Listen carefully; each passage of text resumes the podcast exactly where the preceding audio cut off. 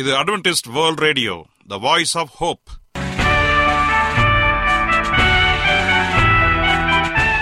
வணக்கம் அன்பான வானொலி நேயர்களே, உங்கள் அனைவரையும் கர்த்தராகிய ஆண்டவர் இயேசுவின் நாமத்திலே வாழ்த்தி எங்களது இன்றைய ஒலிபரப்பை கேட்க உங்களை அன்போடு வரவேற்கிறோம். பரலோக வாழ்க்கைக்கு வழிகாட்டக்கூடிய எங்களது ஒலிபரப்பில் இன்று இடம்பெற இருக்கும் நிகழ்ச்சிகள்: உடல் ஆரோக்கியத்தை குறித்த செய்திகள், ஆன்மீக சிந்தனைக்கான தேவ செய்திகள் மற்றும் காதுக்கு இனிய கீதங்கள். இன்றைய உலகில் வியாதிகளின் எண்ணிக்கையை கணக்கிட முடியாது. ஒவ்வொரு நாளிலும் பேர் தெரியாத பல பல வியாதிகளால் மனிதர்கள் இறந்து வருவதை காண்கிறோம். இந்த சூழ்நிலையில் நீங்கள் ஆரோக்கியமாக இருக்க வேண்டுமென நாங்கள் விரும்புகிறோம். அதற்கு முன்பதாக ஓர் இனிய பாடல்களை கேட்டு மகிழ்வோம்.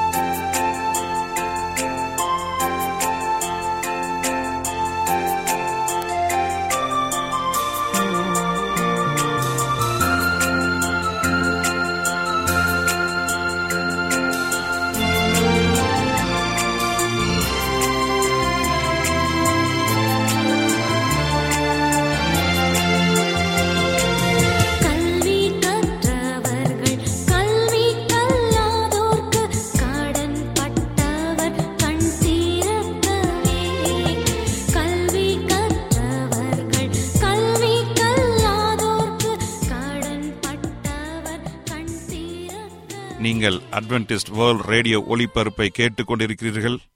எங்களுடைய முகவரி: அட்வென்டிஸ்ட் வேர்ல்ட் ரேடியோ, தபால் பெட்டி எண் 1446, Salisbury park, market yard post, Pune 411037, Maharashtra, India. எங்களுடைய இமெயில் முகவரி awr tamil@gmail.com. இப்பொழுதும் நாம் தேவ வசனத்தை தியானிக்கும் வேலைக்குள்ளாக வந்திருக்கிறோம். இன்றைய தேவ செய்தியை சகோதரர் ஜெயசெல்வன் அவர்கள் வழங்க இருக்கிறார். கடைசி காலத்தின் அடையாளங்கள், பாழாக்கும் அருவருப்புகள். கிறிஸ்துவுக்குள் அன்பான தேவ பிள்ளைகளே, உங்கள் அனைவரையும் இந்த அட்வென்டிஸ்ட் உலக வானொலி நிகழ்ச்சியின் வாயிலாக சந்திப்பதிலே மிக்க மகிழ்ச்சி அடைகிறேன். உங்கள் அனைவரையும் ஆண்டவர் இயேசுவின் நாமத்தில் வாழ்த்துகிறேன். ஒரு சிறிய ஜெபத்தோடு இந்த நாள் செய்திக்குள்ளே கடந்து செல்வோம். கிருபையுள்ள நல்ல ஆண்டவரே, இந்த நல்ல வேலைக்காக நன்றி செலுத்துகிறோம். இந்த நாளிலே ஒரு நல்ல ஒரு சத்தியத்திற்காக நாங்கள் காத்து நிற்கிறோம் தகப்பனே. உம்முடைய பரிசுத்த ஆவியினுடைய உதவி எங்களை வழிநடத்தி ஒரு நல்ல ஒரு சத்தியத்தை கேட்டு உம்முடைய நாமத்தை மகிமைப்படுத்த வழிநடத்துங்க தகப்பனே. கேட்கிற யாவருக்கும் மனநிறைவும் சந்தோஷத்தையும் சமாதானத்தை மருளும்படியாய் இயேசுவின் நாமத்தில் கேட்கிறோம் நல்ல பிதாவே, ஆமேன். இன்றைய தியானத்திற்காக நாம் எடுத்துக்கொண்ட ஒரு தலைப்பு, கடைசி காலத்திலே பாழாக்கும் அருவருப்புகளை குறித்து நாம் படிக்க போகிறோம். இந்த தலைப்பின் கீழாக அநேக போதகர்கள் பேசியிருப்பதையும் நீங்கள் கேள்விப்பட்டிருப்பீர்கள். அநேக பாடங்களை இதை குறித்து படித்திருப்பீர்கள். இன்றைக்கு பரிசுத்த ஆவியானவர் இன்றைக்கு நமக்கு மறுபடியும் இந்த தலைப்பின் கீழாக ஞாபகப்படுத்துகிறார். ஆகவே ஜெப சிந்தையோடு நாம் அனைவரும் காத்திருப்போம். கடைசி காலத்திலே பாழாக்கும் அருவருப்புகளை குறித்து ஏன் ஆண்டவர் சொன்னார் என்று சொல்லி யோசிக்கும் பொழுது அநேக காரியங்கள் நம்முடைய கண்களுக்கு புலப்படுகிறது. அநேக வேளைகளிலே நம்முடைய கண்களுக்கு புலப்படாமல் இருந்தாலும் கூட ஜெபத்தின் வாயிலாக நாம் மன்றாடும் பொழுது தேவன் ரகசியங்களை வெளிப்படுத்துகிறவராய் இருக்கிறார். ஆம், எனக்கு அன்பான தேவனுடைய பிள்ளைகளே, வெளியாகும் புஸ்தகம் 24ஆம் அதிகாரம் முழுவதுமே கடைசி கால சம்பவங்களை குறித்து மிக தெளிவாக பேசியிருக்கிறது. இவற்றை குறித்து நாம் தொடர்ந்து படித்து வருகிறோம். கடைசி கால சம்பவங்களில ஒவ்வொரு அடையாளங்களும் நம்முடைய கண்களுக்கு முன்பாக நடந்து வருகிறது. இன்னும் அநேக காரியங்கள் சாட்சியாக நிறைவேறி வருகிறது. ஆம், எனக்கு அன்பான இதனுடைய பிள்ளைகளே, நாம் இப்பொழுது படிக்க போகிற இந்த ஒரு காரியம் நம்முடைய கடைசி காலத்தில் நடக்க போகிற ஒரு காரியமாகவும் இருக்கிறது. என்னவென்று சொன்னால், ஆண்டவர் இயேசு கிறிஸ்து மத்திய எழுதின சுவிசேஷ புஸ்தகம் 24ஆம் அதிகாரம் 15-16 ஆகிய 2 வசனங்களை நாம் வாசிப்போம் என்று சொன்னால் மிக அற்புதமான ஒரு புரிதலை நமக்கு கொடுக்க போகிறது. வாசிக்கிறேன், பாருங்கள். மேலும் பாழாக்குகிற அருவருப்பை குறித்து தானியல் தீர்க்கதரிசி சொல்லி இருக்கிறானே, வாசிக்கிறவன் சிந்திக்க கடவன். நீங்கள் அதை பரிசுத்த ஸ்தலத்தில் நிற்க காணும் பொழுது யூதயாவில் இருக்கிறவர்கள் மலைக்கு ஓடி போக கடவார்கள். எனக்கு அன்பானதனுடைய பிள்ளைகளே, இங்கு கடைசி காலத்துல இதுவும் மிகப்பெரிய ஒரு அனுபவமாக கொடுக்கப்பட்டிருக்கிறது. இங்கே ஆண்டவர் தானியலை குறித்து சாட்சி சொல்கிறார். பாழாக்குகிற அருவருப்புகளை குறித்து தானியல் தீர்க்கதரிசி சொல்லி இருக்கிறானே என்று சொல்லி தானியலை மையப்படுத்தி பேசியிருக்கிறார். அப்படி என்றால் பாழாக்குகிற அருவருப்பை குறித்து தானியல் என்ன சொன்னார் என்பதை நாம் தெளிவாக கவனிக்க வேண்டும். இன்றைக்கு இதை மறைத்து உண்மையான சத்தியத்தை திரித்து இன்னைக்கு அநேக திருச்சபை விசுவாச பிள்ளைகளை இன்றைக்கு ஏமாற்றி கொண்டும் வஞ்சித்து கொண்டும் இருக்கிறார்கள். பாழாக்கும் அருவருப்புகள் என்று சொல்லி பாவங்களையும் பல தீமையான காரியத்தையும் குறித்தும் சொல்லி கொண்டு போகிறார்கள். அது என்ன தானியல் சொன்னார் என்பதை இன்னைக்கு அநேக திருச்சபை விசுவாச பிள்ளைகளுக்கு தெரிவதில்லை. இன்னைக்கு அநேக போதகர்கள் தவறான பாதையிலே வழிநடத்தி கொண்டிருக்கிறார்கள். எனக்கு அன்பானதனுடைய பிள்ளைகளே, பாழாக்குகிற அருவருப்பை குறித்து ஏன் இயேசு கிறிஸ்து தானியலை சொல்ல வேண்டும் என்று யோசித்த மாத்திரத்தில் இன்றைக்கு தானியல் புத்தகத்தை எடுத்துக்கொள்ளுங்கள். தானியல் புத்தகத்தை படிக்கும் பொழுது ஆண்டவர் தானியலை பயன்படுத்தி அநேக தீர்க்க தரிசனங்களை சொல்லி கொடுத்திருக்கிறார். அந்த தீர்க்க தரிசனம் நடைபெறப் போகிற எல்லா காரியத்தையும், முடிவு காலத்தில் சம்பவிக்க வேண்டிய எல்லாவற்றையும் தெளிவாக சொல்லி கொடுத்திருக்கிறார். அப்படி என்றால் இயேசு கிறிஸ்து சாட்சியிட்ட தானியல் ஒரு தீர்க்க தரிசியாக எண்ணப்படுகிறார். இந்த தானியல் அநேக காரியங்களை தீர்க்க தரிசனமாக முன்னுரைத்திருக்கிறார். இந்த பாழாக்குகிற அருவருப்புகளை குறித்து மிக தெளிவாக பேசி இருக்கிறார். குறிப்பாக அவர் கண்ட சொப்பனங்களிலே அநேகம், குறிப்பாக 2ஆம் அதிகாரத்தை படிக்கும் பொழுது மிகப்பெரிய ஒரு சிலை, ஒவ்வொரு பாகங்களாக கொண்ட அந்த சிலை ஒவ்வொரு ராஜ்யத்தை குறிப்பதாக இருந்தது. தலை பாபிலோனையும், மார்பு பகுதி மீடோ பெருஷியாவையும், வயிற்று பகுதி கிரேக்கத்தையும், தொடையிலிருந்து கால் வரை இருக்கின்ற அந்த பகுதிகள் ரோமாபுரியையும், அதை சார்ந்திருக்க அதை பிறகு இருக்கின்ற அந்த காரியங்கள் 10 பிரிக்கப்பட்ட நாடுகளையும் குறிக்கிறது. இறுதியாக இயேசுவினுடைய வருகை இருக்கும். ஒரு கல் வந்து அந்த சிலையை பெயர்த்து போட்டது என்று சொல்லி பார்க்கின்றோம். அது ஆண்டவருடைய இரண்டாம் வருகை இந்த உலகத்தை அசைக்கப் போகிறது, உலகத்தை நொறுக்கப் போகிறது என்று சொல்கிற மிகப்பெரிய ஒரு அற்புதமான ஒரு தீர்க்க தரிசனம். அதை தொடர்ந்து தானியல் 7ஆம் அதிகாரத்தை படிப்போம் என்று சொன்னால், அங்கேயும் ஒரு தீர்க்க தரிசனத்துல வரப்போகிற காரியங்களை மிக நேர்த்தியாக மிருகங்களின் மூலமாக மிக அற்புதமான ஒரு தீர்க்க தரிசனத்தை விளங்கிக் கொள்ளும்படியாக ஆண்டவர் நம்மை வழிநடத்தியிருக்கிறார். தானியல் 7ஆம் அதிகாரத்தை நீங்க கூர்ந்து கவனிப்போம் என்று சொன்னால், அங்கு சொல்லப்பட்ட ஒரு சின்ன கொம்பு பயங்கரமான ஒரு வேலையை செய்கிறது என்று சொல்லி சின்ன கொம்புவை குறித்து பேசுகிறது. எனக்கு அன்பானதனுடைய பிள்ளைகளே, இந்த ஒரே செய்தியில இந்த சின்ன கொம்புவையும் இந்த தானியல் புத்தகத்தையும் புரிந்து கொள்வதற்கு கொஞ்சம் கடினமாக எண்ணினீங்கன்னா தயவாய் எங்களோடு கூட தொடர்பு கொள்ளுங்கள். உங்களுக்கு நாங்கள் விசேஷ பயிற்சி கொடுக்க நாங்கள் ஆயத்தமாக இருக்கிறோம். இன்றைக்கு நிறைய இடங்களில தானியல் விளக்க கூட்டங்கள், வெளியாகும் புத்தகம் விளக்க கூட்டங்கள் நடைபெறுகிறது. ஆகவே கர்த்தருக்கு சித்தமானால் நீங்கள் அனைவரும் உண்மையான சத்தியத்தை அறிந்து கொண்டு தேவனோடு இணைந்திருக்க வேண்டும் என்பதுதான் எங்களுடைய வாஞ்சை. எங்களுடைய திருச்சபைக்கு வாருங்கள் என்று சொல்லி நாங்கள் உங்களை அழைக்கவில்லை, சத்தியத்தை அறிந்து கொள்ளுங்கள் என்றுதான் உங்களை நாங்கள் உற்சாகப்படுத்துகிறோம். எனக்கு அன்பானதனுடைய பிள்ளைகளை, நாங்கள் சொல்லுகிறது வேதத்தை சார்ந்துதான், வேதத்தை மையமாக வைத்துதான். வேதம் சொல்லாததை நாம் சொல்லக்கூடாது.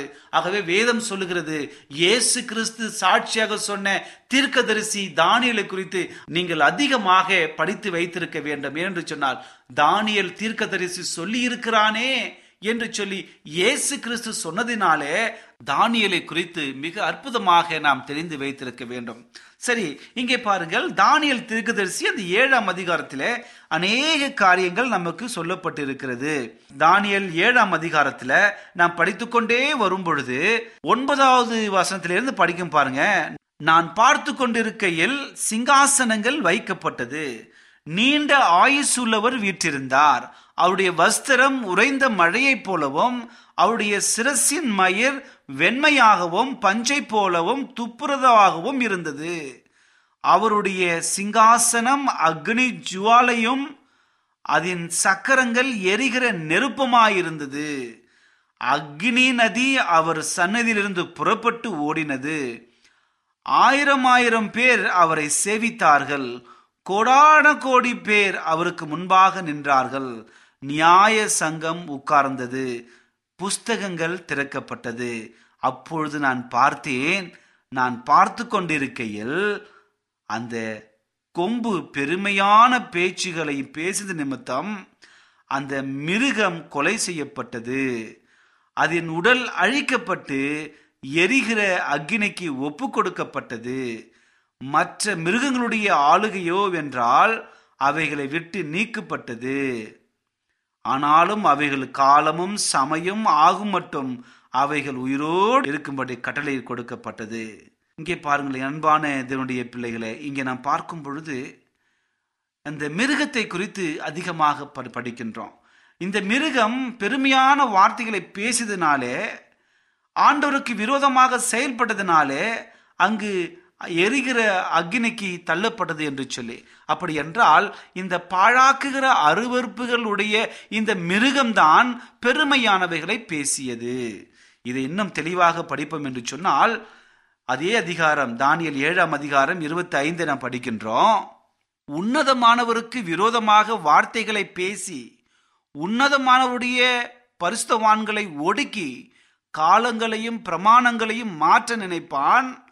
அவர்கள் ஒரு காலமும் காலங்களும் அரை காலமும் செல்லும் மட்டும் அவன் கையில் ஒப்புக்கொடுக்கப்படுவான், அப்பொழுதுதான் நியாய சங்கம் உட்காரும் என்று சொல்லி இப்படியாக நாம் படித்து வருகிறோம். பாருங்கள், இங்கே பெருமையான வார்த்தைகளை பேசி சடங்காச்சார எல்லா காரியத்தையும் மாற்றி ஆண்டவருக்கு விரோதமான காரியங்களை செய்த ஒரே திருச்சபை ரோம கத்தோலிக்க திருச்சபை. ஏன் நான் இதை சொல்லுகிறேன் என்று சொன்னால், இன்றைக்கு உலக சரித்திரத்தை நீங்கள் பார்ப்பீர்கள் என்று சொன்னால், கிரேக்கத்திற்கு அடுத்து ரோம ஆட்சி வந்தது.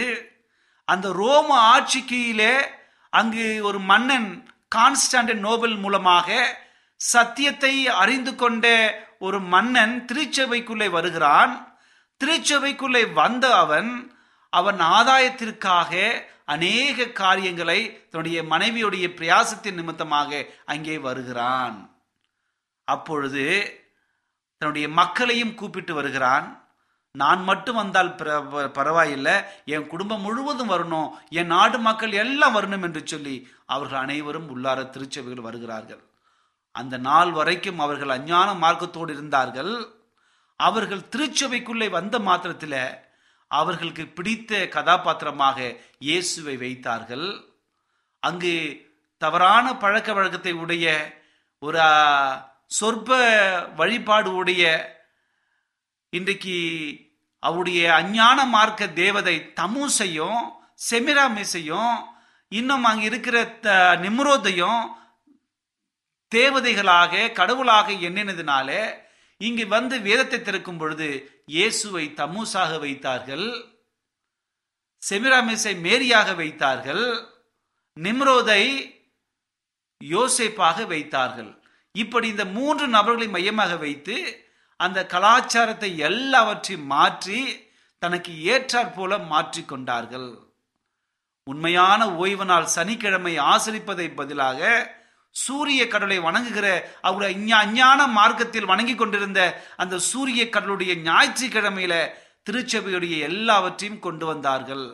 எல்லா வழிமுறைகளையும் அவர்களுக்கு ஏற்றாற் போல மாற்றி கொண்டார்கள். இப்படியாக திருச்சபை எல்லா காரியங்களும் அவருடைய கட்டுப்பாட்டுக்குள் வந்தன. உண்மையான கிறிஸ்தவர்கள் ஓய்வு நாளை கடைபிடிக்கிறவர்கள் ஒடுக்கப்பட்டு சிறுமைப்படுத்தப்பட்டார்கள். முடிவில இவர்கள் பலுகி பெருகினார்கள், உலகத்தை நிரப்பினார்கள். உலகம் முழுவதும் இந்த ஒரு மதம் எல்லா இடத்திற்கும் போகியது. இது நிமித்தமாக தான் சிறுமைப்பட்டவர்கள் ஒடுக்கப்பட்டு இல்லாமல் அநேக நாடுகளை போனார்கள். ஆம், எனக்கு அன்பானதனுடைய பிள்ளைகளே, இந்த பாழாக்குகிற அருவருப்பு இந்த ரோம கத்தோலிக்க திருச்சபை இன்றைக்கு உலகத்திலே அநேக மாற்றங்களை கொண்டு வருகிறது. அநேக காரியங்களை தேவனுக்கு விரோதமாக பேசி கொண்டிருக்கிறது.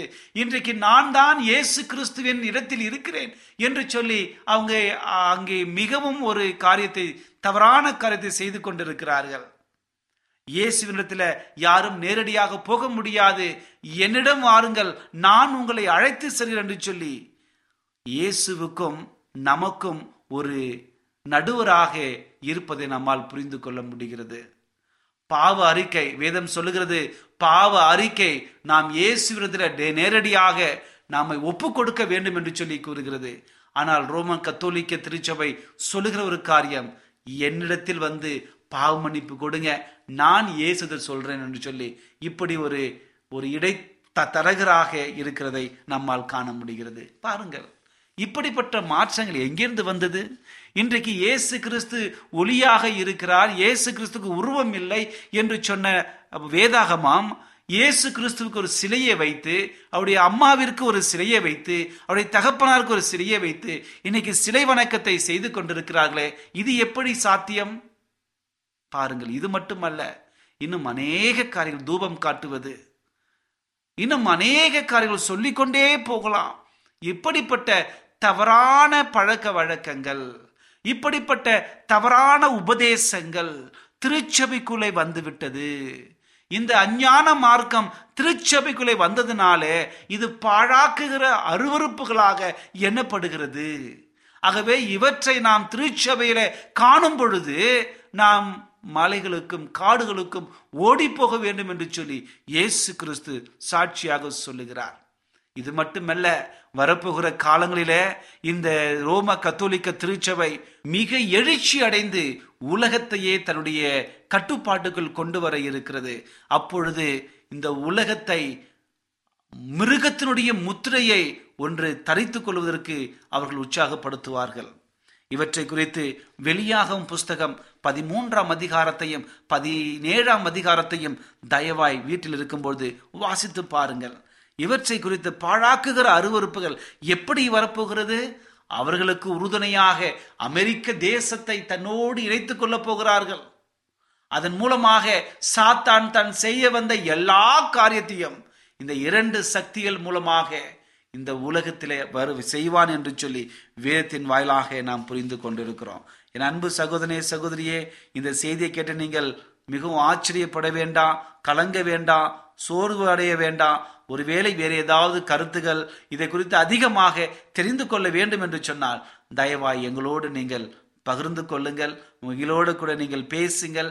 நாங்கள் உங்களுக்கு பேசி ஒரு தெளிவான சத்தியங்களை தானியலை குறித்தும் வெளியாகும் புஸ்தகத்தை குறித்தும் அதிகமாக கற்றுக் கொடுக்க ஆயத்தமாக இருக்கிறோம். பாருங்கள், வெளியாகும் புஸ்தகம் சொல்லப்படுவது போல மூன்றாவது தூதனம் படிக்கிறோம். பாருங்க, வெளியாகும் புஸ்தகம் 14ஆம் அதிகாரம் 9வது வசனத்தை வாசிக்கிறோம். பாருங்க, அவர்களுக்கு பின்னே மூன்றாம் தூதன் வந்து மிகுந்த சத்தமிட்டு மிருகத்தையும் அதன் சொரூபத்தையும் வணங்கி தன் நெற்றியிலாவது தன் கையிலாவது அதன் முத்திரையை தரித்துக் கொள்கிறவன் எவனோ அவன் தேவனுடைய கோபாக்கினையான பாத்திரத்திலே கலப்பில்லாமல் வார்க்கப்பட்ட அவருடைய உக்கிரமான மதுவை குடித்து பரிசுத்த தூதர்களுக்கு முன்பாகவும் ஆட்டுக்குட்டியானவருக்கு முன்பாகவும் அக்னியினாலும் கந்தகத்தினாலும் வாதிக்கப்படுவான். பாருங்கள், அப்படி என்றால் மிருகத்தினுடைய முத்திரை, கடைசி காலத்துல சிருஷ்டிகரை மட்டும்தான் நாம் நினைத்து அவரை வணங்க வேண்டும். அவர்தான் தொழுகைக்கு பாத்திரர். சிருஷ்டிகர் யார்? இயேசு கிறிஸ்து. இயேசு கிறிஸ்துவை கொண்டு உலகத்தையே உண்டாக்கிறார் என்று சொல்லி யோவான் 1ஆம் அதிகாரம் 1-3 வரை இருக்கிற வசனங்கள் தெளிவாக சொல்லுகிறது. ஆகவே இயேசு கிறிஸ்துவை நாம் இரட்சகராக ஏற்றுக்கொண்டு அவர்தான் இந்த உலகத்தை படைத்தார், அவர் மூலமா நமக்கு இரட்சிப்பும் என்று சொல்லி நாம் விசுவாசிக்க வேண்டும். அதை தவிர மிருகத்தை நாம் வணங்குவோம் என்று சொன்னால், மிருகத்தினுடைய காரியத்தை நாம் செய்வோம் என்று சொன்னால், அந்த பாழாக்குகிற அருவறுப்பிலே கடந்து போவோம் என்று சொன்னால், திருச்சபைக்குள்ள அந்த அருவறுப்பு காணப்படும் என்று சொன்னால் நமக்கு இளைப்பாறுதல் இல்லை என்று சொல்லியும் வேதாகமம் நமக்கு எச்சரிக்கிறது. ஆம், எனக்கு அன்பானதனுடைய பிள்ளைகளே, வெளியாகும் புஸ்தகம் 17 பார்த்தோம் என்று சொன்னாலும் அதே போல 13ஆம் அதிகாரத்தை நீங்கள் பார்த்தாலும் சொன்னாலும் மிக அற்புதமான காரியங்கள் நமக்கு தெளிவாக சொல்லப்பட்டிருக்கிறது.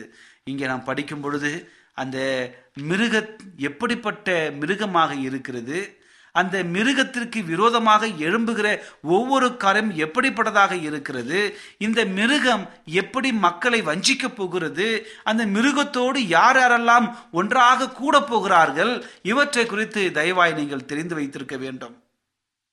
இன்றைக்கு அநேக காரியங்கள் ஆண்டவருக்கு விரோதமாக இந்த மிருகம் எடுக்கிறதை நம்மால் புரிந்து கொள்ள முடிகிறது. ஏனென்று சொன்னால் இந்த வசனங்கள் எல்லாம் நமக்கு தெளிவாக காட்டுகிறது. வலு சர்பம், முதலாம் மிருகம், இரண்டாம் மிருகம். இந்த வலு சர்பம் சாத்தானை குறிக்கிறது. முதலாம் மிருகம் ரோம கத்தோலிக்க திருச்சபையை குறிக்கிறது. இந்த இரண்டாம் மிருகம் அமெரிக்க தேசத்தை குறிக்கிறது. இந்த மூன்று காரியங்கள் ஒன்றாக இணைந்து இந்த உலகத்தையே தன்னுடைய கட்டுக்குள் கொண்டு வரப்போகிறது. முதலாம் மிருகம் ரோமன் கத்தோலிக்க திருச்சபையும் இரண்டாம் மிருகம் அமெரிக்காவும் இணைந்து வலு சர்ப்பத்திற்கு ஒரு முத்திரையை உருவாக்கப் போகிறார்கள். இரண்டு பேரும் சேர்ந்து பாழாக்குகிற அருவறுப்புகளை திருச்சபைக்குள்ள இன்னும் ஆழமாக கொண்டு வந்து அந்த முத்திரையை யாரெல்லாம் வாங்குகிறார்களோ, யாரெல்லாம் வணங்குகிறார்களோ அவர்களுக்கு எல்லா காரியம் கொடுக்க போகிறார்கள். அது ஆண்டவருக்கு விரோதமாக இருக்க போகிறது. அதான் வெளியாகமம் 13ஆம் அதிகாரத்தில் கடைசியில படிக்கிறோம், அந்த மிருகத்தின் முத்திரையாவது அதன் நாமத்தின் இலக்கத்தையாவது தரித்து கொள்ளுகிறவன் எவனை தவிர வேற எவனும் கொல்லவும் விற்கவும் வாங்கவும் முடியாது. பாருங்கள், அந்த முத்திரை கடைசி காலத்துல அவன் கொடுக்கிற அந்த மிருகத்தினுடைய சொரூபம், அந்த முத்திரை இல்லை என்று சொன்னால் எதுவுமே வாங்கவும் முடியாது, விற்கவும் முடியாது. இப்படிப்பட்ட நிலை வரும். இதிலே ஞானம் விளங்கும். அந்த மிருகத்தின் இலக்கத்தை புத்தியுடையவன் கணக்கு பார்க்க கடவன். அது மனுஷனுடைய இலக்கமாய் இருக்கிறது. அதனுடைய இலக்கம் 666 என்று சொல்லி இப்படியாக அதிகமாக நாம் படித்து கொண்டே போகலாம். இப்பொழுது பாருங்கள், இன்றைக்கு கொரோனா வந்ததுனாலே இன்றைக்கு கொரோனாவில் தப்பித்துக் கொள்வதற்காக நம் அனைவருக்குமே நம்முடைய அரசாங்கம் வேக்சினேஷனை கொடுத்திருக்கிறது, தடுப்பூசிகளை போடுகிறது. இந்த தடுப்பூசிகளை போட்டுக்கொண்டால் நாம் பிழைக்கலாம் என்கிற ஒரு நம்பிக்கையில செய்து கொண்டிருக்கிறார்கள். இன்றைக்கு யாரெல்லாம் இந்த தடுப்பூசி போடவில்லையோ அவர்களுக்கு அநேக சலுகைகள் இல்லாமல் போவதை நம்மால் காண முடிகிறது. போகிற இடமெல்லாம் நமக்கு சலுகைகள் வேண்டும் என்று சொன்னால், ஒரு தெளிவான ஒரு பயணத்தை மேற்கொள்ள வேண்டும் என்று சொன்னால், தடுப்பூசியுடைய அந்த அடையாளம் அவசியம் என்றும் சொல்லப்படுவதை நாம் கேள்விப்படுகிறோம். இதே போலதான் கடைசி காலத்தில் மிருகத்தினுடைய முத்திரை அறிமுகப்படுத்தப்படும். அந்த மிருகத்தினுடைய முத்திரையை வாங்கி கொள்ள வேண்டும் என்று உலக நாடுகள் இவர்கள் மூலமாக மிகவும் வற்புறுத்துவார்கள். அப்படி வாங்கவில்லை என்று சொன்னால் விற்கவும் முடியாது, வாங்கவும் முடியாது, போகவும் முடியாது, வரவும் முடியாது என்ற நிலைக்கு தள்ளப்படுவோம். ஆகவே கடைசி காலத்தில் வாழ்ந்து கொண்டிருக்கிற நாம் மிக ஞானமாக நடந்து கொண்டு ஆண்டுடைய வருகைக்காக ஆயத்தப்பட வேண்டும்.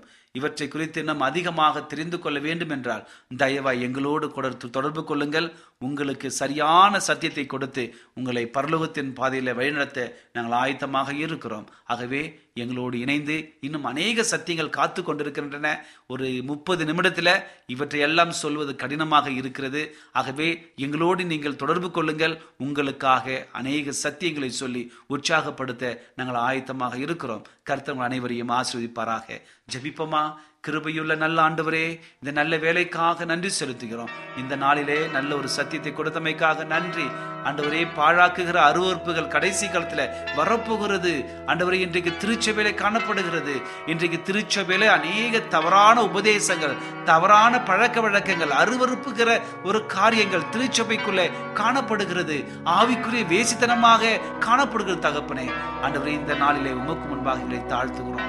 இந்த பாழாக்குகிற அருவறுப்புகளை குறித்து நாங்கள் படிக்கும் பொழுது எங்களை யோசித்தவர்களாக எங்களுடைய வாழ்க்கையில, எங்கள் நம்பிக்கையில ஏதாவது பாழாக்குகிற அருவறுப்பின் காரியங்கள் காணப்படுகிறதா? அந்த மிருகத்தின் முத்திரையை வாங்கி கொள்ளாமல் இருப்பதற்கு எங்களை உற்சாகப்படுத்தி சத்தியத்தின் பாதையில் நடத்த எங்களை வழிநடத்தும்படியாக ஜெபிக்கிறேன். இந்த செய்தியை கேட்டுக்கொண்டிருக்கிற ஒவ்வொரு குடும்பத்தையும் ஆசீர்வதிங்க. அவருடைய குடும்பத்தில் இருக்கிற ஒவ்வொரு தாளந்துகளையும் ஆசீர்வதிங்க. எல்லாரையும் நீ அற்புதமாய் பாதுகாக்கும்படியாய் நாங்கள் உற்சாகமாய் சொல்வோம். விசேஷ விதமாக என்னோடு இணைந்து ஜெபித்துக் கொண்டிருக்கிற ஒவ்வொரு குடும்பத்தையும் ஆசீர்வதிங்க. ஒருவேளை அவருடைய குடும்பத்தில் ஏதாவது தேவைகள், பிரச்சனைகள், வியாதிகள், கஷ்டங்கள், ஏமாற்றங்கள் இருக்கும் என்று சொன்னால் இந்த நாள் நல்ல ஒரு அரவணைப்பை கொடுத்து ஆறுதலை கொடுத்து வழிநடத்தும்படியாக ஜெபிக்கிறேன். என் ஆண்டவர் எனக்கு விடுதலை கொடுத்தார், வெற்றியை கொடுத்தார் என்று சொல்லி அநேக சாட்சிகளை கேட்டு உண்மை நாங்கள் மகிமைப்படுத்த வழிநடத்தும்படியாக இயேசுவின் நாமத்தில் கேட்கிறோம் நல்ல பிதாவே, ஆமென். என்ன நேயர்களே, இன்றைய தேவ செய்தி உங்களுக்கு ஆசீர்வாதமாக இருந்திருக்கும் என்று நாங்கள் கர்த்தருக்குள் நம்புகிறோம். எங்களுடைய இன்றைய ஒளிபரப்பின் மூலமாக நீங்கள் கேட்டு பயனடைந்த நன்மைகளையும் சாட்சிகளையும் எங்களுடைய நிகழ்ச்சியை குறித்த உங்களுடைய கருத்துகளையும் விமர்சனங்களையும் எங்களுக்கு எழுதி அனுப்புமாறு உங்களை அன்புடன் வேண்டிக் கொள்கிறோம். எங்களுடைய முகவரி அட்வென்டிஸ்ட் வேர்ல்ட் ரேடியோ, தபால் பெட்டி எண் 1446, Salisbury park, market yard post, Pune 411037, Maharashtra, India. எங்களுடைய இமெயில் முகவரி awrtamil@gmail.com. இத்துடன் எங்களது இன்றைய ஒளிபரப்பு நிறைவு பெறுகிறது. மீண்டும் நாளைய தினம் இதே அலைவரிசையில் அரை மணி நேரம் முன்னதாக சந்திப்போம். கர்த்தர் தாமே உங்கள் அனைவரையும் ஆசீர்வதிப்பாராக. உங்களிடமிருந்து விடை பெறுவது ஆர். விக்டர் செல்வம்.